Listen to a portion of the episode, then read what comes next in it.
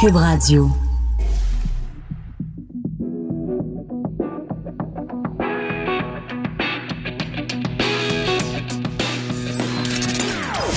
Des opinions bien à elle.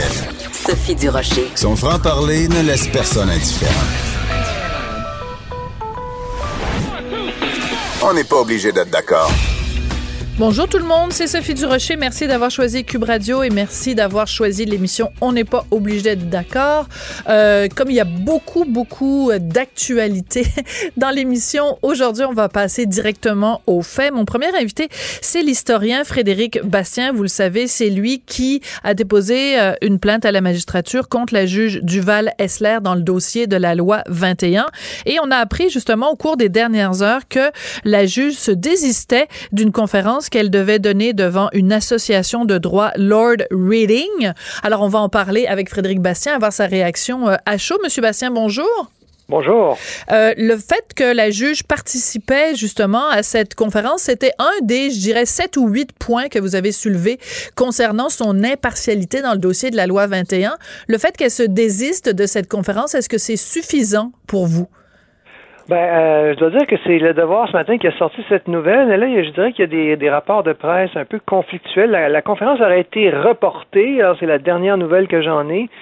Alors, donc, euh, est-ce qu'elle va vraiment être annulée? Euh, disons que c'est plus aussi clair que lorsque j'ai je suis sorti sur le sujet ce matin, mais en tout cas, si la conférence est simplement reportée, comme on, de, de nouvelles informations de presse le disent, je crois que c'est insuffisant. Elle doit absolument annuler sa participation à cette euh, à cet événement, euh, ça me semble aller euh, de soi. Alors, dans ce que rapporte justement le devoir de ce matin, il semble que Nicole Duval-Essler a appris que l'OBNL, donc le, le, regroupement, contestait la loi sur la laïcité de l'État devant les tribunaux. C'est comme si elle l'avait appris après avoir accepté de participer à cette conférence. C'est pas un peu bizarre qu'une juge soit pas au courant vraiment de l'organisme devant lequel elle va présenter une conférence?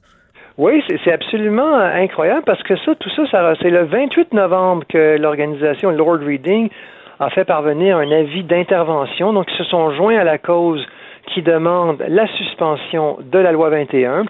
Et donc, euh, donc la juge aurait dû le savoir, aurait dû dès, ce moment-là, et même bien avant, mais euh, dans le pire des cas, à ce moment-là, annoncer qu'elle n'allait pas aller à cet événement. Mais moi, j'ai des, des, questions sur la compétence de cette juge, parce que durant l'audience euh, la semaine dernière, et moi j'ai écouté l'audience, elle a dit, euh, avec, euh, en échangeant avec l'avocate des plaignantes, elle a dit la clause dérogatoire n'a jamais été renouvelée. Hein. La, clause dérogatoire a une durée de cinq ans, elle doit être renouvelée, alors que la clause dérogatoire a été renouvelée à de multiples reprises. Donc, elle a fait une, une erreur factuelle très, très grosse. Mais c'est pas la seule, c'est pas la seule, parce que si on parle d'erreur factuelle, et vous l'avez souligné dans votre plainte à la, à la la magistrature, elle dit à un moment donné, justement en parlant avec euh, les plaignants, elle dit que c'est écrit noir sur blanc dans la loi qu'on vise spécifiquement les femmes musulmanes portant le voile. Or, on le sait, vous et moi, et les auditeurs le savent, il n'y a rien de tel dans la loi 21. Ah oui, exactement. Alors ça, c'est vous avez vous faites bien de le souligner. C'est une autre euh, une autre chose qu'elle a euh, elle a dite en cours durant l'audience qui est parfaitement fausse. Et là, elle n'est pas au courant que le groupe devant lequel elle va parler euh, mhm. s'est joint à la cause. Et je vais ajouter un autre élément là-dessus. C'est que il y a un des juges de la Cour suprême, Nicolas Casirer, qui doit présenter Madame la juge en chef lors de cet événement. Alors là, on n'est plus avec seulement la juge en chef de la Cour d'appel du Québec. On a un des membres de la Cour suprême du Canada qui va aussi non seulement euh, assister, mais participer à titre de présentateur de la conférencière principale. Alors là, un, autre exemple d'un manque total de réserve, de prudence dans un dossier qui est extrêmement controversé. Et là, on a un autre juge fédéral au niveau suprême cette fois-ci qui, euh, qui a décidé, lui, qu'il allait se, joindre aux activités de, ce groupe? Mais c'est totalement hallucinant. Euh, il y a euh, beaucoup de réactions, évidemment. À partir du moment où vous, vous avez déposé votre plainte à la magistrature, il y a d'autres voix qui se sont jointes à la vôtre. Je pense à Pour le droit des femmes, le Rassemblement pour la laïcité et d'autres groupes, Louise Mayou. Mais surtout, ce qui est intéressant, c'est que dans les médias, on, sollicite beaucoup la réaction de différentes personnes impliquées dans le domaine du droit. Et je pense, par exemple, à, au devoir de ce matin qui dit qu'il y a un, avocat, un juge, Patrick Taillon, et selon lui, la juge en chef a affiché un profond mépris à l'égard des sympathisants de la loi 21 en laissant entendre qu'ils sont malades. On fait référence, bien sûr, au fait que la, la juge avait parlé d'une allergie visuelle. Donc, il y a beaucoup de gens, même des juristes, qui donnent de la crédibilité à votre plainte, Monsieur Bastien. Oui, absolument. Euh, il y, a, y, a, y, a, M. Taillon, il y a M. Euh, Benoît Pelletier, qui est un ancien ministre des Affaires intergouvernementales sous Jean Charest, qui disait la juge a présenté le dilemme comme, comme, comme suit. D'un côté, il y a les allergies visuelles de certains par rapport aux signes, aux signes religieux, de l'autre, il y a le droit des femmes à, à, à travailler, le droit des, ouais, c'est ça, des requérantes à travailler. Alors, et leur, leur, leur liberté de religion. Alors là, vraiment, tu sais, euh, comme disent les Anglais, c'est un no-brainer, là. Alors, c'est-à-dire mm. qu'il n'y a pas de, si c'est ça les deux les deux tenants et aboutissants du débat. Alors, c'est vite euh, conclu, hein. Voyons donc, les gens qui ont des allergies, ils vont prendre leur trou. Et puis, euh, voilà. Donc, euh, Donc, ce que vous dénoncez, ce que vous continuez à dénoncer, Monsieur Bastien, c'est euh, soit pas nécessairement un conflit d'intérêt, mais en tout cas une apparence de conflit d'intérêt, une apparence d'impartialité. Qu'est-ce que vous pensez de ce qu'a dit euh, François Legault, Premier ministre? Il a dit qu'il que beaucoup de gens au Québec étaient préoccupés, qu'ils comprenaient pourquoi. Et mais il a dit, c'est sûr que pour garder la confiance du public, ça prend une impartialité, une apparence d'impartialité. Et il dit qu'il comprend les Québécois qui sont préoccupés par les propos de la juge. Lui, il va pas s'immiscer évidemment parce que au Canada, on a quand même une séparation entre l'exécutif et le judiciaire. Donc, euh, qu'est-ce que vous pensez qu'il devrait faire, M. Legault, dans ce dossier-là? Non, M. Legault, évidemment, doit s'abstenir euh, de commenter trop la, question. Alors, il a commenté la réaction des gens, ça c'est correct, mais je comprends qu'il doit être euh, réservé dans ses commentaires. Par contre, par contre, la procureure générale, Mme Sonia Lebel, elle, c'est le patron des procureurs, mhm. la patronne de celle de ceux qui sont en train de plaider la cause. Elle, à titre de procureure générale, elle peut faire une chose, non pas commenter, mais elle peut demander, par la voix de ses procureurs, que la juge se récuse du dossier. Et c'est tout à fait possible qu'elle le fasse. Euh, excusez-moi de vous interrompre, Monsieur Bastien, parce qu'elle a dit bon, je, je refuse de faire un commentaire, bien sûr, parce que je suis partie au litige, ça on le comprend fort bien. Mais elle a ajouté, et je pense qu'il faut être capable de lire un peu entre les lignes. Elle a dit je vais faire ce que j'ai à faire. Donc on a l'impression quand même qu'elle nous laisse entendre qu'il va y avoir une action de Sonia Lebel dans ce dossier-là. Ben moi, moi je l'espère. Évidemment, euh, elle, nous l'annoncera si elle décide d'aller ou ça sera annoncé si jamais cette, cette euh, prise de position euh, est effectivement mise de l'avant. Là. cette décision est effectivement faite, là, prise, devrais-je dire. Mais bref, bon, alors on verra. Mais moi, je pense que c'est de son devoir. Alors elle, elle peut faire quelque chose mm-hmm. de concret. Et, et après ça, moi, je verrais très mal comment la juge euh, ne pourrait pas se récuser euh, dans, avec toutes les toutes les casseroles qu'elle traîne là avec elle. Oui. Alors euh, hypothétiquement, disons que en effet la juge se récuse et qu'on nomme quelqu'un d'autre. Imaginez que ce quelqu'un d'autre a exactement la même opinion qu'elle sur ce dossier-là quel euh, l'autre juge qu'on nomme est aussi la loi 21 lui pue au nez, sauf que c'est quelqu'un qui ne s'est pas prononcé publiquement. On va arriver au même résultat. En fait, ce qui a coulé euh, peut-être euh, Madame Duval-Essler, c'est le fait qu'elle se soit prononcée publiquement, mais on ne sait pas ce qui va se passer dans la tête d'un autre juge qui serait appelé à se prononcer sur la même cause. Comprenez ce que je veux dire? Oui, oui, absolument. Moi, moi c'est sûr que j'ai très peu de confiance dans les juges fédéraux. Alors, ce sont des gens très, très majoritairement euh, multiculturalistes, libéraux. Euh, bon, alors, euh, on, verra ce qui va se passer. Mais il y a, y, a, y, a, y a, minimalement quand même, euh, malgré ce que je viens de dire, il y a minimalement des règles mhm. et qui doivent être respectées, prises en compte. Il y a des comportements qui sont inacceptables. Il y a des, il y a un code, il y a une déontologie des juges. Et donc, euh, on peut minimalement s'attendre à ce que ça, ça soit respecté. On verra mhm. après la décision. On n'est pas encore rendu au cœur de l'affaire. On est simplement sur une demande de suspension de la loi à ce stade. On est, on est dans une très, très longue bataille. Une, bataille dont l'enjeu est extrêmement important. L'enjeu, c'est l'avenir de la licité au Québec, l'avenir de la loi 21. Alors, on, verra en temps et lieu quand la, cause sera entendue sur le fond. D'accord. Euh, Monsieur Bastien, il faut absolument, Oui, il faut absolument que je vous raconte une anecdote, OK? Euh, lundi matin, vous avez donné une entrevue à la CBC que j'ai entendue à l'émission Daybreak. Et après votre passage, euh, la, l'animatrice de l'émission a lu en ondes plein de commentaires qu'elle recevait de ses auditeurs. Et je suis désolée de vous, vous l'apprendre, mais y a, vous n'avez pas beaucoup de fans parmi les auditeurs de la CBC parce que les gens, ce que les gens vous reprochaient les gens reprochaient en disant ben ce gars-là est professeur d'histoire à Dawson. Je peux pas croire que quelqu'un qui se présente éventuellement à la direction du PQ enseigne à nos enfants au collège Dawson. Et ce qu'il vous reprochait aussi, c'est qu'il disait comment peut-il lui prôner la neutralité des employés de l'État alors qu'il se présente partout comme étant quelqu'un qui est pour la laïcité? Qu'est-ce que vous voulez répondre à ces auditeurs de la CBC? Ben, je vais leur répondre ce que j'ai toujours dit euh, publiquement et en privé. Moi, euh, et je veux dire, contrairement à plusieurs de mes, à certains de mes collègues, moi, je ne, je n'affiche pas mes opinions politiques quand je suis au travail. Il n'y a pas de, il y a pas d'affiche euh, sur mes opinions politiques devant mon bureau. durant mes cours, par exemple, je donne un cours de méthode quantitative cette session. On a parlé de l'élection fédérale, alors on a étudié les sondages, etc. Mais je me suis toujours gardé de dire ce que moi je pensais. On a analysé la course, euh, disons, euh, la, campagne fédérale, mais moi, je, ne dis pas aux étudiants, mais voici ce que moi je pense. Mhm. Parce que c'est pas le rôle d'un professeur d'afficher ses, euh, ses, ses, opinions politiques, ses croyances religieuses, parce qu'on est le professeur de toute la classe. Mais vous comprenez les craintes des gens qui disent, ben voici quelqu'un qui demande la neutralité religieuse, mais qui, lui, affiche publiquement ses opinions politiques très clairement péquiste. Oui, mais attention, là, moi, je suis pas un juge, là. Je n'entends pas des causes, là.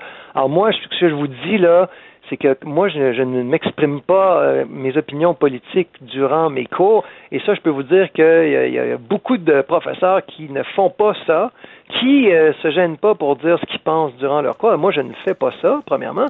Et deuxièmement, c'est pas du tout la même chose d'être professeur, puis ensuite de s'exprimer comme intellectuel sur la place publique. Là, ça, c'est, ça, c'est le rôle. Et si Madame la juge veut s'exprimer, ben là, qu'elle démissionner du banc, et là, elle pourra dire tout ce qu'elle veut. Alors, euh, c'est, elle, elle est tenue à un devoir de réserve. Moi, comme professeur, en, dehors de ma salle de cours, en dehors de, mon travail de professeur, je ne suis pas tenu, au contraire, elle doit alimenter le débat. C'est le rôle des intellectuels, notamment des professeurs. Mais moi, moi, pour moi, dans ma salle de cours, c'est sûr que je ne fais pas ça. Parfait, c'est clair. C'est clair. Merci beaucoup. Euh, Frédéric Bastien, vous êtes historien et vous contestez donc, euh, vous soulevez des questions, en tout cas, sur l'impartialité de la juge Duval-Essler dans le dossier, dans le dossier pardon, de la loi 21. Merci beaucoup d'avoir été là aujourd'hui. Merci de m'avoir invité. Merci. On n'est pas obligé d'être d'accord. Joignez-vous à la discussion. Appelez ou textez. 187 Cube Radio. 1877 827 2346. Alors, vous le savez, les locaux de Cube Radio sont au coin de Berry et Sainte-Catherine. Et euh, l'autre jour, quand je suis arrivée devant euh, nos locaux, ben, j'ai vu plein de, d'affiches sur les lampadaires. On est en plein milieu du, du quartier gay. Et euh, il y a une affiche qui vraiment m'a dérangée. Alors, je l'avais prise en photo avec mon petit, mon petit téléphone. C'était une grande affiche qui disait « Fuck les étiquettes ». Alors, je suis désolée de choquer vos oreilles si c'est le cas. Et je me disais, ben, je vais écrire là-dessus parce que je trouve que c'est complètement invraisemblable. Ben, j'ai même pas eu besoin d'écrire là-dessus. Euh, les, euh, il y, a beaucoup, beaucoup de gens qui ont été choqués par ce genre d'affiche qu'il y a dans le quartier gay. Et euh, on va en parler avec Thomas Leblanc, qui est, ben, qu'est-ce que t'es, Thomas? T'es tout. T'es blogueur, chroniqueur pour Urbania, animateur du podcast d'humour LGBTQ Chosen Family. Bonjour, Thomas. Allô, Sophie. Et accessionnel gay, c'est important de le mentionner gay, millénial. non, mais ça, millénial, dans ce cas-ci. Habitué du, du, village aussi, parce oui. que je, je, je, sors ici, j'ai une vie sociale ici, euh, je travaille dans le quartier aussi. Et donc, toi, quand tu t'es euh, promené sur la rue Sainte-Catherine et que tu as vu, je, donne un exemple des d'autres euh, affiches mhm. qui étaient sur les lampadaires. Donc, moi, j'ai photographié Fuck les étiquettes. Il y en avait un autre qui disait J'aime quand tu viens et un autre qui disait Drague-moi où tu veux. Alors, c'est important de mentionner que parce qu'il y a eu un tollé, qu'il y a beaucoup de gens qui ont été choqués de ça, la direction de Village Montréal a choisi de retirer certains affichages pour reconnaître en fait que ça avait choqué des gens. Est-ce que tout ça c'est une tempête dans un verre d'eau puis que les gens sont des petites chochottes? Ben moi, je trouve ça intéressant parce que c'est un peu le, le contre-exemple. Ce qu'on entend souvent, c'est que c'est la gauche euh, inclusive qui réagit, donc qui est souvent piquée. euh, C'est vrai. Qui est piquée. Et là, dans ce cas-ci, c'est pas ça. Parce que je pense que c'est une campagne qui reflète quand même une forme d'inclusion, qui reflète la diversité sexuelle, qui reflète un, euh, quand même l'esprit un peu piquant qu'on peut retrouver dans, dans, dans un village gay, dans un quartier gay comme Edgy, celui pour parler Edgy. bien français. Et aussi, euh, et il faut dire aussi que c'est une association de commerçants qui a mis ça sur pied, donc ils ont des membres qui sont commerçants. Fait que je- moi, je me demande à qui ça a déplu. Je, je comprendrais si ça a déplu aux commerçants.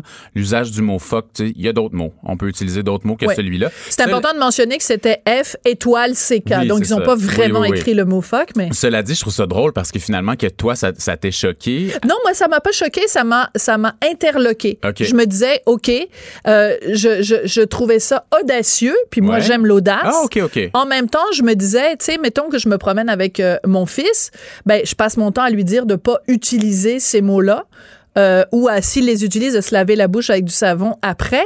Fait que là, si je m'étais promenée puis j'avais vu l'affiche, j'aurais été obligée de lui expliquer ben c'est correct de dire fuck dans certaines je me- circonstances, je mais me, pas Je me d'autres. questionne les gens que ça a dérangé. J'avais j'y réfléchissais puis je me disais, les gens que ça a dérangé, est-ce que c'était, ce sont des gens qui sont politiquement corrects ou ce serait des gens qui chialent sur le fait que tout est politiquement correct? J'avais comme l'impression qu'on était comme, On est perdu, on vient qu'on sait on est plus. comme- on vient qu'on sait plus. Euh, Mais je sais que Alex Perron, entre autres, Oui. euh, a tweeté. Je me souviens plus exactement ce qu'il a tweeté, mais euh, ça, ça l'a, ça l'a chicoté. Ça, il trouvait pas ça euh, génial comme, euh, comme Ben, c'est sûr que campagne. quand on fait partie d'un- d'une minorité sexuelle comme la diversité sexuelle par exemple, on est on est on est scruté, on est observé, il y a, il y a- on a des obligations communautaires au niveau tu sais qui- qui- que dans la société à, à- à plus large, si on n'appartient pas à un groupe précis, on représente moins son groupe à soi. Donc ça ça veut, veut pas ça a un impact sur la communauté en général l'usage Oui, mais de ces pourquoi mots-là. c'est comme ça, Thomas? Regarde, je te- là, je viens Oui. de te donner l'exemple d'Alex Perron. Mhm. Tout le monde sait qu'il est gay. Mais je veux dire, pourquoi, quand il se passe quelque chose dans le quartier gay, tous les gays devraient se sentir concernés? Je veux dire, quand une femme fait quelque chose, ben, je sais, tu vas me dire, je suis une femme blanche privilégiée, donc. Ah euh, non non non, moi je j'embarque pas Mais ce que je veux dire, c'est que pourquoi, parce qu'il se passe quelque chose dans le quartier gay, tous les gays devraient se prononcer là-dessus, puis pourquoi il y aurait un impact sur toute la communauté gay? Ben, je pense que c'est c'est j'ai pas la réponse à ça mais ça, ça appartient à tous les groupes. Si si un euh, par exemple on, ça n'a pas rapport exactement avec ça mais il y a des, des études qui sont sorties sur les euh, les placements en, thé- en mathématiques et en lecture des Québécois puis Oui. comme quoi on est super bon puis on est excellent. Mais c'est un objet de fierté tous les Québécois sont fiers de ça. Donc, le groupe, si on veut, quand il y a un fait où il y a une bonne Mm. nouvelle, mais quand il y a une mauvaise nouvelle ou il y a quelque chose qui est raté, c'est un peu normal qu'un groupe OK, prenne mais je vais te ou donner un autre exemple. OK, je vais te donner aussi, un autre là. exemple. Puisqu'on est dans les comparaisons Oui. boiteuses, Euh, il y a un cabochon, il y a pl- plus qu'un cabochon, il y a un criminel Oui. lundi qui a sorti son fusil pour tirer sur quelqu'un dans un cadre âge au volant. Est-ce que tous les Ca- Québécois vont se sentir concernés en disant un des nôtres a sorti son Non, non, fusil? Tu pas- comprends ce pas- que je veux dire? C'est pas quelque chose qui est relié à son identité dans ce cas-ci ou qui est lié à, sa, à, sa, au- à son groupe. C'est juste un, co- un conducteur un peu, un peu fêlé. Mais ce que je veux dire, en fait, je pense que c'est, normal un peu de se dire Ah, ça, c'est mon groupe, c'est peut-être pas le meilleur choix de mots. Cela dit, dans les Mais trois. y a plein, moi j'ai plein d'amis gays qui ne mettent jamais les pieds dans le quartier gay et qui, et qui Oui. même contestent. euh, certains de mes anciens amis gays ont même écrit un livre là-dessus. Oui, oui. Ben, c'est, intéressant parce qu'en fait, c'est la question qu'on se pose depuis plusieurs années, c'est est-ce que c'est une forme de ghettoisation? Est-ce que dans le fond, d'appartenir, de fréquenter ce quartier-là, c'est une forme de ghettoisation? Ou au contraire, c'est une forme de regroupement communautaire qui, qui donne de la vitalité et de la force? Puis je pense que euh, en même temps, il faut, faut aussi savoir que le village gay de Montréal, c'est un des plus vivants au monde. Oui, Même oui, si il, il perd un peu de vitalité par rapport à avant, c'est un des plus vivants au monde. Donc, il y a quelque chose à- duquel il faut être fier, à mon avis. puis Oui, puis c'est même c'est même un argument de vente euh, dans le cadre euh, du tourisme. Par exemple, oui. je pense à chaque été quand il y a les fameuses boules roses. Ben Oui. là maintenant, il les aura plus parce qu'ils sont, sont à vendre. Mais euh, tu sais, ça c'est comme un, un identifiant hyper sympathique euh, de l'arc-en-ciel qui qui y a dans, le- dans village gay. Mais est-ce que le fait de mettre sur des lampadaires des slogans comme je vais te donner ceux qu'ils ont enlevés, puis je vais donner ceux qui restent. Mais ceux qui sont enlevés, moi, le seul où je suis d'accord, c'est l'usage du mot fuck. Les deux Ouais. autres, je les trouve charmants. là. Ben j'aime quand tu viens. Moi, je trouve que la blague est très drôle. Ben oui. Ben, j'aime quand tu viens dans le quartier Oui, gay. oui, ben oui, Puis j'aime quand- tu viens sexuellement. Là, je veux dire, oui. faut arrêter de faire les petites. euh, ça. les prudes, là. Non, mais surtout, c'est un, la- le- un quartier quand même. Il y a plusieurs commerces à, à vocation sexuelle dans le village. Ben Il oui, il y a des saunas, puis il y a des trucs de. des de sex shops, des- euh, il y a une voilà. culture- il y a toute la culture du cuir, la culture. Donc c'est quelque chose qui vit. Mais ça, ça, tu ça me m'agace. l'expliques à un moment donné, la culture du cuir. là. Les Ah, pantalons, pas de fesses. Les là. pantalons pas de fesses, pas ton genre. Ah non, puis les cock rings, puis tout ça, là, ça, j'avoue que... C'est quoi les autres qui ont été co- conservés? Alors, ceux qu'on garde, ouverts pour toujours. Bon, ben, c'est tellement c'est un anodin. push-tard, là. Ça, c'est je veux dire, c'est Oui, c'est le slogan. C'est un slogan de dépanneur. Ouais, mais je pense que tout le village gay, ça Oui, pourrait être le slogan oui, couche ou tard. couche-tard. Euh, ouvert pour toujours, donc beau de jour, belle de nuit. Ça, c'est un petit clin d'œil Ouais. à Catherine Deneuve dans le Ouais, film de. Buñuel. Why not? Euh, reste poli, s'il te plaît, P-O-L-Y. Ah. Donc, ça, f- ça c'est un jeu de mots. Là, il va peut-être falloir l'expliquer aux plus de 45 ans, au OK Boomer. Euh, c'est Reste poli, polyamoureux. par exemple. là. Voilà. Donc, euh, d'avoir euh, plusieurs relations, peut-être une principale ou des secondaires, ou même plusieurs principales. es-tu polyamoureux, Thomas? Ça me regarde oui. pas. Oui, oui, oui, j'ai fait. C'est drôle parce que dans l'épisode de la semaine passée de mon podcast Chosen Family, je, je parle de ça. C'est quelque chose qui est nouveau pour moi que j'explore puis que j'ai euh, j'ai eu ça plus tôt dans ma vie et là j'ai comme décidé de l'assumer et de ouais et d'en et d'en parler et d'en parler à mes, à mes relations bien entendu. Euh, Veux-tu me poser la question? Es-tu polyamoureuse? Pas en tout! Jamais de la vie. Puis si Martineau nous écoute, il est mieux de pas être poulet- polyamoureux. Non plus, sinon euh, ça va mal aller à Euh, la bon. shop ce soir. Euh, donc, un autre des slogans à pied, à poil ou à paillettes? C'est charmant. C'est drôle. Mais La- c'est sont, sont très cha- moi c'est vraiment Non, juste l'usage du mot fuck qui m'a agacé. Ouais. les Alors, il y en a euh, une que je trouve géniale sur un des lampadaires, donc dans le quartier gay ici à Montréal. Euh, sur, il y a un panneau qui dit dur à queer. Dur à cuire, Ah dur oui, à queer. plusieurs niveaux, là. Q-U-E-E-R. Oui. Là, ben, si je te demande d'expliquer c'est quoi queer, on en a pour une demi-heure. Écoute, Cœur de pirate a jamais été capable de nous l'expliquer.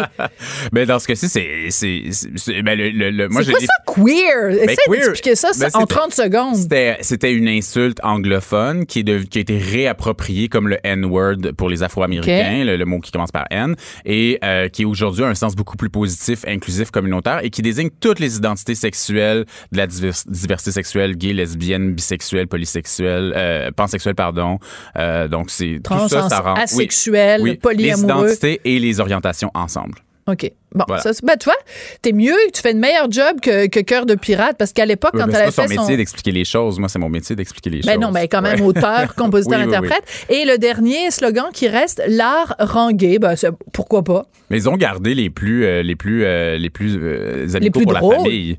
Oui. Ben, les plus, euh, les plus euh, convaincants. mais tu sais, drague-moi où tu veux. Je vois pas c'est quoi Je le vois pas le problème. problème. Honnêtement, je vois pas le problème. J'aime quand tu viens, moi je la trouvais drôle. Alors, on va s'adresser aux gens de Village Montréal. Le seul problème, c'était fuck les étiquettes. Pourquoi vous avez enlevé les deux autres? Le, celui que vous avez enlevé, vous avez bien fait de l'enlever. On est d'accord là-dessus? Sur, ce- sur celui-là, oui. Moi, je pense qu'il faut quand même, tu sais, la, la fierté, ça vient aussi. Tu sais, c'est drôle parce que le mot fierté, il appartient Ben beaucoup oui. à la diversité sexuelle et ça, ça, part, ça participe aussi du langage qu'on utilise. Puis je pense que dans le cas du mot Fox, il y a, il y a- il y a comme d'autres options. C'était pas nécessaire. Mais j'aurais aimé ça être un petit oiseau à la séance de remue-ménage où ils ont aligné Ils ont travaillé avec une agence de publicité qui, elle, s'est assurée d'avoir une équipe de création de la diversité sexuelle. Donc, ils ont fait un travail. L'agence Cartier. Oui, exactement. De ce que j'ai lu, on a lu la même chose sur Facebook. Ça, Oui. le, le travail a l'air d'avoir été bien fait. Il a été soumis au conseil d'administration. Donc, c'est vraiment suite aux, aux commentaires, euh, à- suite à l'installation que ça, ça, ça a émergé. Alors, je vais te dire une chose quand même. Vas-y. Est-ce qu'on n'est pas un petit peu en train de tout javeliser? Parce que le mot fuck, tu sais, mettons que je m'étais promené dans la rue avec mon fils, j'aurais pu lui expliquer. Il y a Ben des oui. circonstances, ça se dit ça, ça se dit pas. C'est quand même pas le scandale de l'année. C'est pas le plus, scandale de l'année, c'est juste une association de commerçants. Tu sais, je veux dire, c'est pas moi ça va l'utilisation du mot fuck, mais tu sais, est-ce qu'une association de commerçants pour attirer des, des, des gens dans leur quartier aurait pu choisir un autre mot que ce mot-là? Je sonne un peu comme Denise Bombardier, mais je- moi je dis oui.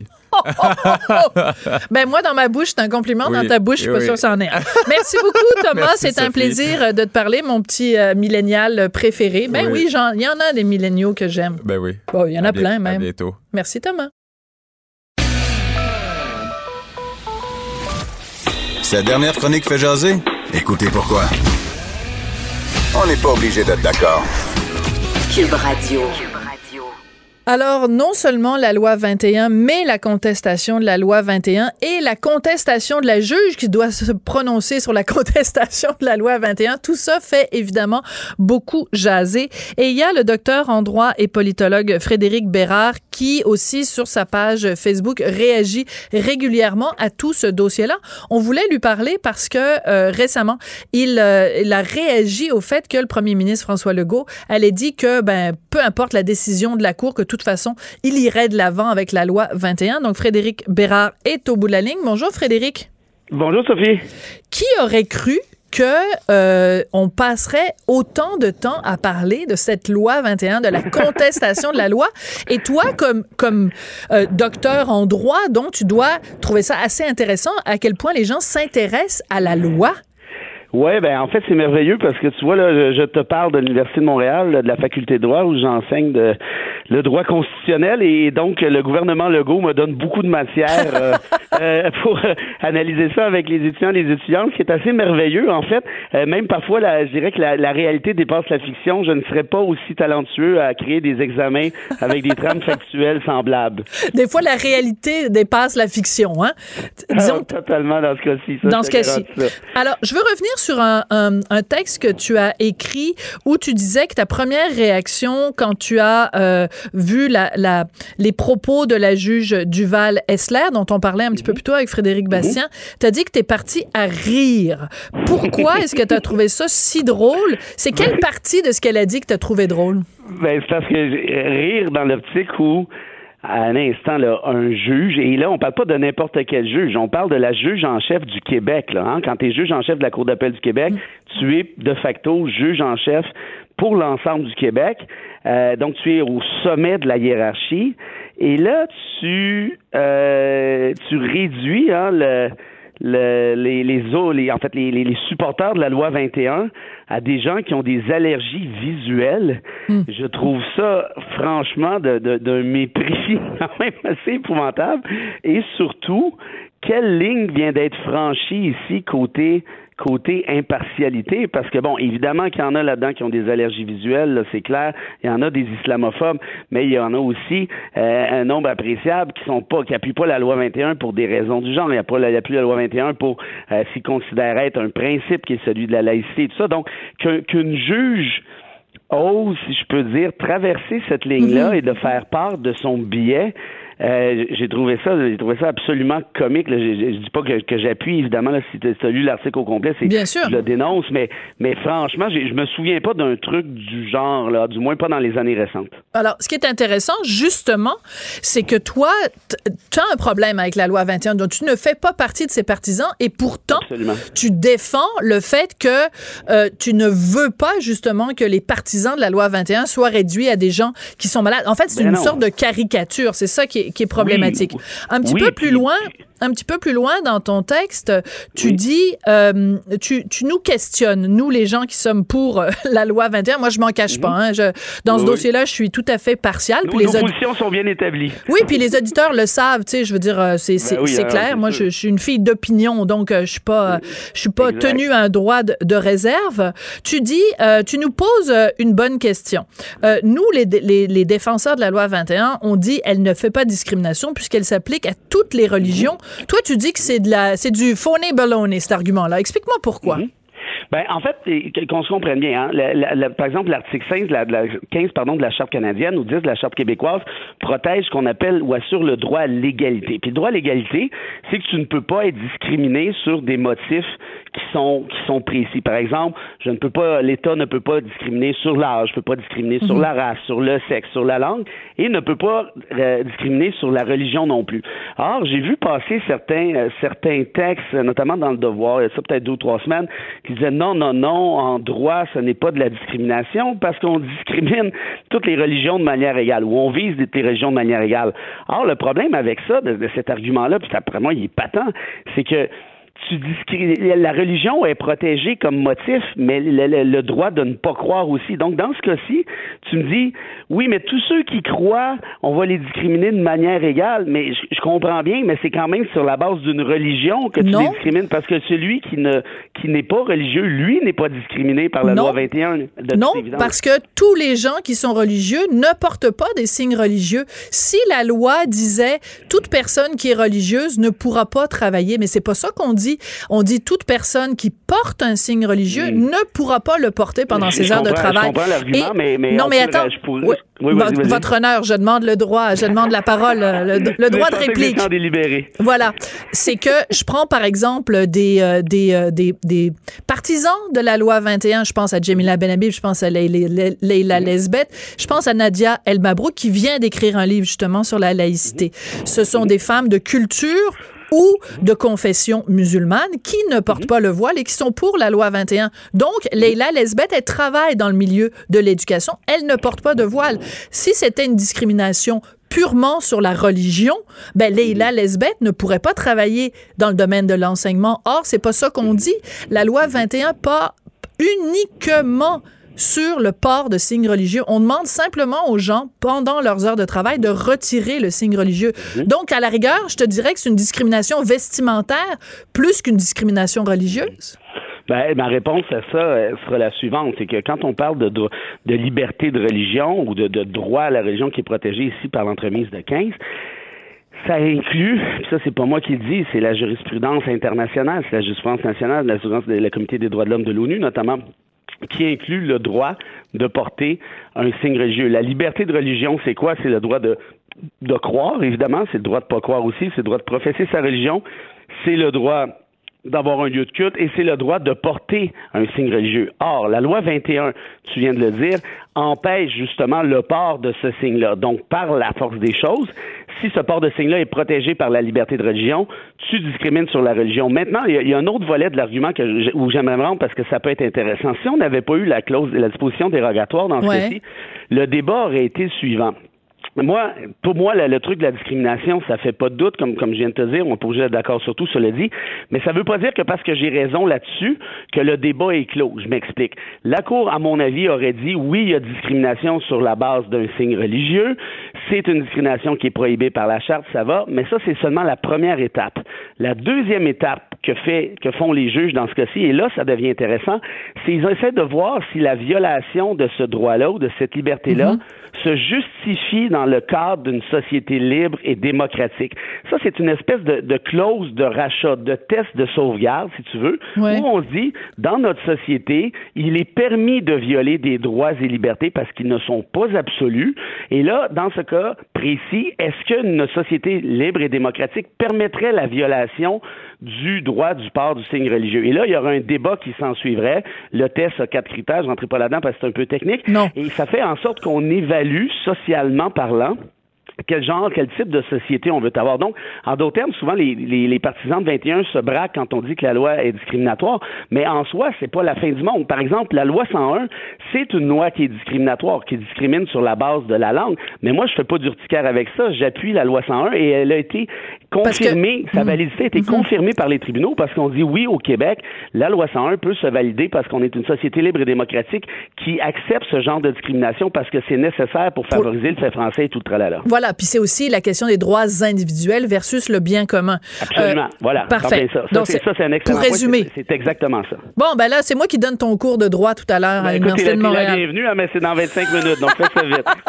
oui, en effet. Euh, dans ton texte, tu parles des opposants à la loi 21. Tu dis qu'ils ont aucune chance, selon toi, de gagner en cours d'appel parce que tu dis, et je cite, ils sont allés trop vite, la preuve est bâclée, et euh, surtout, obtenir la suspension d'une loi contestée sur le fond relève du quasi-miracle. Je veux revenir sur quand tu dis la preuve est bâclée.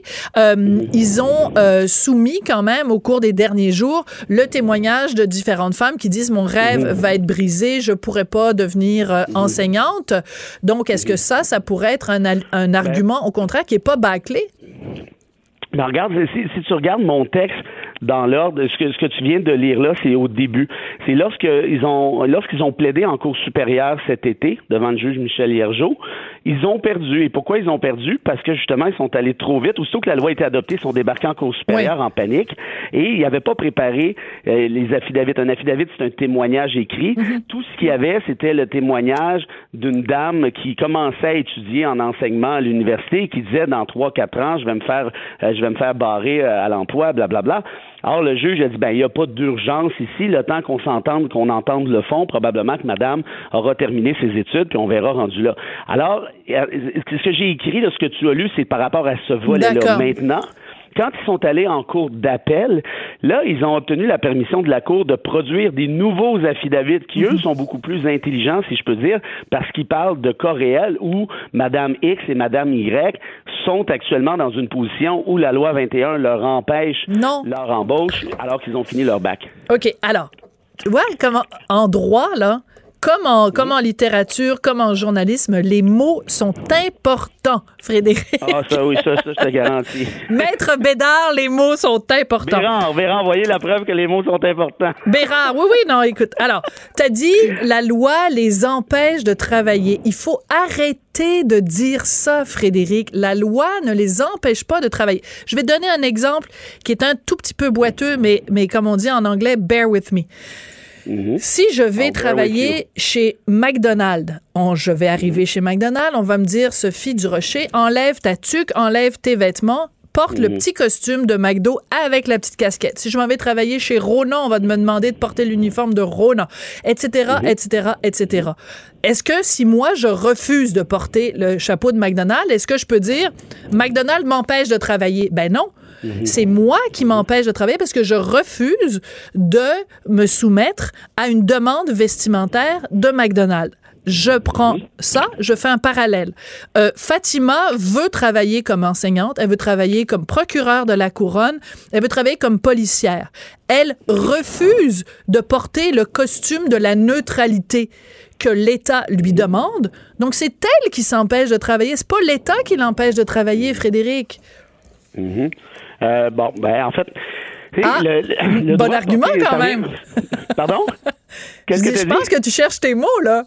Ah non, non, je te laissais finir parce que je suis poli, puis de toute façon, c'est toi qui es l'animatrice. Alors, je veux pas t'embarquer par-dessus. De toute façon, ton micro est plus fort que le mien. Alors, ce que je veux dire en rapport à ça, c'est que le droit de porter une sucre dans des places à, Catherine Dorion, là, c'est pas prévu par les chartes ni les instruments internationaux. Or, le droit de porter un signe religieux, lui, est protégé par la liberté de religion, comme on l'expliquait tout à l'heure, ça revient au même argument. Et donc, de ce fait-là, si tu me dis, si tu vas avoir une job, faut que tu enlèves ton signe religieux, tu violes le droit à l'égalité et la liberté de religion. Et là, on revient au même concept que tout à l'heure. Ça, tant qu'à moi, cette, étape-là dont je viens de te dire, ça fait pas de doute, c'est une violation de la liberté de religion parce que mon droit de porter signe religieux, il est reconnu par la jurisprudence nationale et internationale. Cela dit, une fois que c'est fait, on passe encore une fois à la deuxième étape et là, on va faire le débat à nouveau, mm. à savoir, est-ce que les intérêts collectifs du Québec devrait l'emporter. Ici, évidemment, on était capable de démontrer que la laïcité est nécessaire et bon, tatati tatata. Et si tel est le cas, est-ce que ces intérêts-là sont supérieurs aux libertés individuelles? Et tu vois, la réponse, ça peut être oui. Je vais te donner un exemple très rapidement, si tu veux. Il y a ça quelques années, ça fait pas longtemps, la Cour suprême a eu à décider du Canada a décider d'une décision qui est particulièrement intéressante tant qu'à moi, c'est la communauté des Utérites, qui est une petite communauté en Alberta. Le gouvernement albertain a dit là, on va mettre les photos sur les permis de conduire pour des raisons d'identification, de sécurité, bon, et tout le tralala. Les Utérites ont plaidé, vous violez notre liberté de religion avec cette exigence-là, parce que nous, on n'a pas le droit de se faire prendre en photo, c'est un péché de vanité et je ne sais quoi. on se ramasse en Cour suprême. La Cour suprême dit effectivement, de vous forcer à, à, mettre une photo, c'est une violation de vos, vos préceptes religieux. Ça viole la liberté de religion. Je passe, ceci dit, à la deuxième étape, le la société libre et démocratique, et j'arrive à la conclusion que oui, une société libre et démocratique peut vous peut vous forcer à mettre votre photo pour des raisons d'identification, de sécurité et donc d'intérêt collectif. Les utérites ont donc perdu. La photo est maintenant obligatoire. Puis hmm. si tu veux pas, ben conduis pas, ou prends un Bixi ou ben, marche, puis ça finit là. Et donc, très intéressant. la liberté de religion n'est pas absolue, et le débat se fait pas souvent à la première étape, mais se fait à la deuxième. La deuxième. ce qui est dommage avec la dérogatoire de Legault et de Jean Barrette, c'est qu'on ne pourra pas faire ce débat-là sur la société libre et démocratique parce qu'ils ont plaqué la dérogatoire parce qu'ils ont eu la chienne. Voilà. Ah, ben non, parce qu'ils ont, ils avaient le droit de le faire et la légitimité de le faire. Écoute, j'ai l'impression qu'on amorce ce débat-là parce qu'on n'a même pas parlé de la liberté de conscience de nos petits-enfants qu'on confie à des professeurs quand ils vont euh, à l'école euh, publique. Et puis, il y a plein d'autres oh. choses aussi. Il y a la clause orpheline, puis il y a la, le, le fait que c'est, euh, que ça s'applique pas dans les écoles privées. Écoute, il y a plein, plein, plein d'autres sujets. Me fais-tu la promesse que tu vas revenir puis qu'on va en parler? Ben, je me, me souviens pas de t'avoir déjà dit non, en tout cas. ça, j'aime ça. Ça, j'aime ça. Merci beaucoup. Quand tu veux. À bientôt. Frédéric Bérard est docteur en droit et politologue. Merci d'écouter. On n'est pas obligé d'être d'accord. Tout le monde a droit à son opinion. Elle requestionne, elle analyse, elle propose des solutions. Sophie Durocher. On n'est pas obligé d'être d'accord.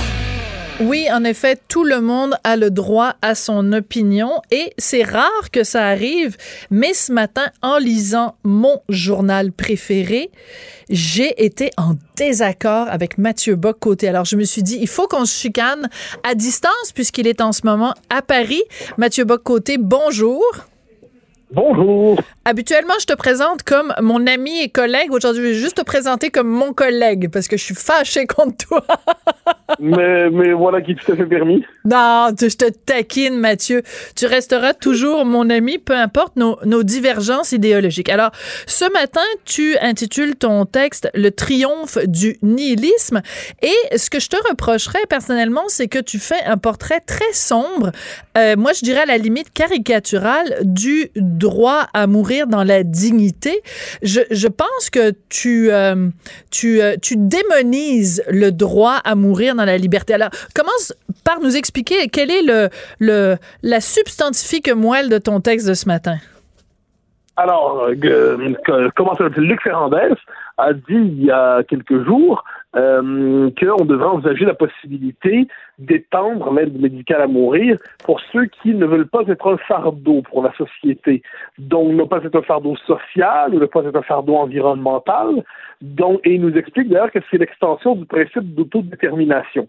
Alors, ce que je dis dans mon texte, c'est que fondamentalement, le droit de, de suicide assisté, mourir dans la dignité, lorsqu'on l'a euh, établi, qu'on soit pour ou contre, il y avait une chose qui semblait fondamentale, c'est que ça devait être relativement exceptionnel, une mesure d'exception pour des cas d'exception, c'est-à-dire en gros maladie chronique, euh, incurable, euh, avec mort prévisible, avec grande souffrance.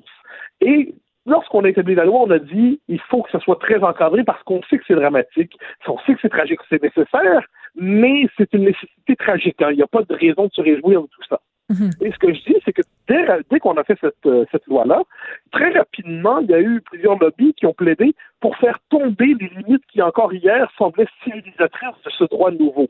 Et moi, ce que je dis, euh, ce, que, ce dont je m'inquiète, c'est que les manifestement, on veut de plus en plus faire tomber, euh, certains veulent faire tomber ces balises, ces barrières, jusqu'à transformer que nous propose à sa manière Ferrandez euh, l'euthanasie libre-service, le, suicide assisté libre-service, c'est-à-dire je me présente à l'État, euh, je dois simplement remplir un formulaire de consentement, pourquoi voulez-vous mourir euh, ben, Je suis un fardeau pour la société ou je suis un fardeau pour mes, enfants ou pour mon conjoint? Euh, imaginons, je ne pas la part de pression sociale et familiale qu'il peut avoir avec ça. Merci, c'est votre libre consentement merveilleux, serein, terminé. Alors, je ne réduis évidemment pas la question du le droit de mourir euh, du, au, au suicide assisté à cela. Mais ce que je dis, c'est que cette tendance, cette espèce d'accélération d'un droit qui s'est radicalisé, ça s'est fait très rapidement et pour moi, c'est inquiétant parce qu'au nom de l'autodétermination absolue de l'individu, eh bien, c'est comme si aujourd'hui le droit de décider librement de sa propre mort parmi la liste des services offerts par l'État-providence pour moi, il y a quelque chose d'assez inquiétant là-dedans. D'accord. Alors, je, je dirais plusieurs choses. Premièrement, tu as raison de dire que quand cette loi a été votée, il y avait un certain nombre de balises ou enfin de critères. Hein, parce que des critères et des balises, c'est pas la même chose. Les critères, c'est simplement de dire pour y avoir droit, vous devez répondre à tel critère, tel critère, tel critère. Et des balises, c'est ce qui est euh, imposé jusqu'à la dernière seconde, le consentement éclairé. Et je peux te certifier pour avoir fait de nombreuses entrevues avec des médecins euh, comme le docteur Alain No euh, à Québec et d'autres qui pratiquent euh, l'aide à mourir dans la dignité, que ces balises-là sont respectées à la lettre. Ils n'ont pas le choix. De toute façon, c'est documenté. Il faut, à chaque étape, s'assurer que la personne qui demande l'aide médicale à mourir la veut jusqu'à la dernière seconde, jusqu'à son dernier souffle. Moi, quand j'entends des gens d'une certaine façon euh, parler de la pente dangereuse ou de oui on le sait bien euh, c'est très bientôt euh, les, les, les ça va être le free for all un petit peu ce que tu appelles le libre service. Je trouve que c'est une façon de, de de banaliser quelque chose qui est une décision extrêmement grave que les gens prennent. Vous avez là j'ai l'impression que toi et d'autres vous dites ah ben ça va être une, une décision que les gens vont prendre à la légère. Un jour ils ont plus le goût de vivre donc ils vont se présenter dans un service rapide du gouvernement, mais c'est une décision qui est lourde de sens, Mathieu. je vois pas le jour. Je suis le premier, je suis le premier à être d'accord avec cette idée que c'est lourd de sens. Je suis le premier. Moi, j'avais beaucoup de réserves quand on a établi ce droit-là. Et euh, je l'ai accepté parce que bon, d'accord, c'est là, mais là, je croyais que les, les balises étaient importantes. Mais moi, c'est pas moi qui ai fait une déclaration sur l'aide médicale à mourir ces derniers jours. C'est Luc Ferrandez. C'est Luc Ferrandez qui nous dit euh, qu'on devrait pouvoir l'envisager euh, pour ne plus être un fardeau pour la société, sa famille ou euh, ou l'environnement. c'est pas moi qui ai fait cette déclaration-là, c'est lui. Oui. c'est lui qui banalise l'aide médicale à mourir. C'est pas moi, c'est je comprends. Mais Mathieu, mais ce que dit, ce qu'a dit Ferrandez, c'est complètement champ gauche. Puis c'est pas la première fois que Ferrandez fait des déclarations ben champ gauche. Mais tu peux pas te baser sur le fait qu'il y ait un individu qui a dit quelque chose de complètement loufoque pour dire ah ben on le sait bien, c'est vers ça que s'en va l'aide médicale à mourir. Tu ben comprends? alors, alors, voilà, moi ce que je dis, c'est que ce que nous dit Ferrandez, c'est qu'il pousse jusqu'à son point d'aboutissement euh, ce principe. Je dis pas que tout le monde veut faire ça, je dis pas que tous les médecins veulent faire ça. Je dis qu'en ayant posé ce droit-là et en considérant de plus en plus que les balises sont euh, exagérément contraignantes, la, culture qui est la nôtre, la civilisation qui est la nôtre, sacralise la volonté de l'individu, euh, la transforme en absolu. Tout ça crée un contexte où on peut s'inquiéter de cette extension du droit de mourir dans la dignité, euh, du, au suicide assisté. Et là, deux éléments d'ajout. Il faut regarder ce qui se passe en Belgique, où on a vu que ce droit-là, manifestement, certains considèrent qu'on peut l'étendre très largement à ceux qui ont le mal de vie, propose-t-on dans Aux enfants. Et autre cas, et, autre, et autre cas, et ça, je me tourne, je me place sous l'autorité de la littérature, euh, Michel Houellebecq, dans son très beau livre La carte et le territoire, évoque là, il y a une scène qui est révoltante, mais qui est poignante, euh, où le père du personnage principal euh, en a un peu assez de une forme de lassitude. Il est rendu un certain âge, il considère que c'est terminé, il en a euh, fini, se présente dans une clinique en Suisse, remplit tous les formulaires nécessaires et euh, est liquidé euh, selon sa propre volonté parce que c'est un service disponible parmi d'autres. Alors moi, ce que je dis là, c'est que je ne sais pas ce qui se passe en ce moment, évidemment, mais si euh, on peut croire avec raison euh, que cette, euh, ce, nouveau droit, on tolère de moins en moins les balises qui l'entourent, ben, si on considère aussi dans la culture contemporaine que euh, l'autodétermination de l'individu est absolue, je crois que, que le, le c'est pas comme c'est le scénario que j'évoque aujourd'hui. L'inquiétude que j'exprime ne me semble pas insensée. Je vais juste donner un mini, exemple pour clore ça. Oui. Si on nous avait dit il y a 10-15 ans que, par exemple, à l'Université de Sherbrooke, il serait possible de, lorsqu'on s'inscrit, de choisir son nom et son sexe librement, sans euh, par simple expression de la volonté individuelle, on aurait dit, bah, côté, encore une fois, tu délires, bah, côté, encore une fois, tu vas trop loin, tu caricatures une position en, disant à quel point elle peut devenir extrême et radicale. Eh bien, cette décision, l'Université de Sherbrooke vient de l'apprendre. Donc, les idées qui nous semblent, dans notre époque, les idées qui nous semblent extrêmes sont souvent tout simplement des idées qui vont nous sembler banales dans 10-15 ans. Voilà ce qui m'inquiète. D'accord, mais je vais, je vais, je vais te répondre ceci. C'est pas parce que il y a euh, une frange de la population qui euh, fait des dérapages ou délire sur la question du genre ou sur d'autres questions comme celle-là qu'il faut euh, appliquer ce même critère de, de, de délire et de dérapage à des choses qui sont beaucoup plus sensées.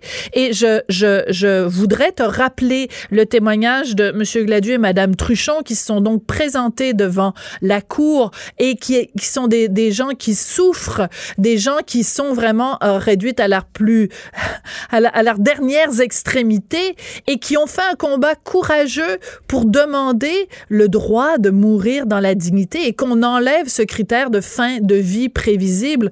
Et je pense pas qu'on peut dire à, euh, euh, à M. Gladieux et à Mme Truchon que euh, ils sont, ils font partie d'un d'un dangereux dérapage et que si on ouvre la porte de cette façon-là, euh, que Dieu sait ce qui va se passer dans 15 ans. Ces gens-là souffrent profondément et demandent juste qu'on euh, qu'on puisse mettre fin à leur souffrance. Et il faut reconnaître ça, Mathieu.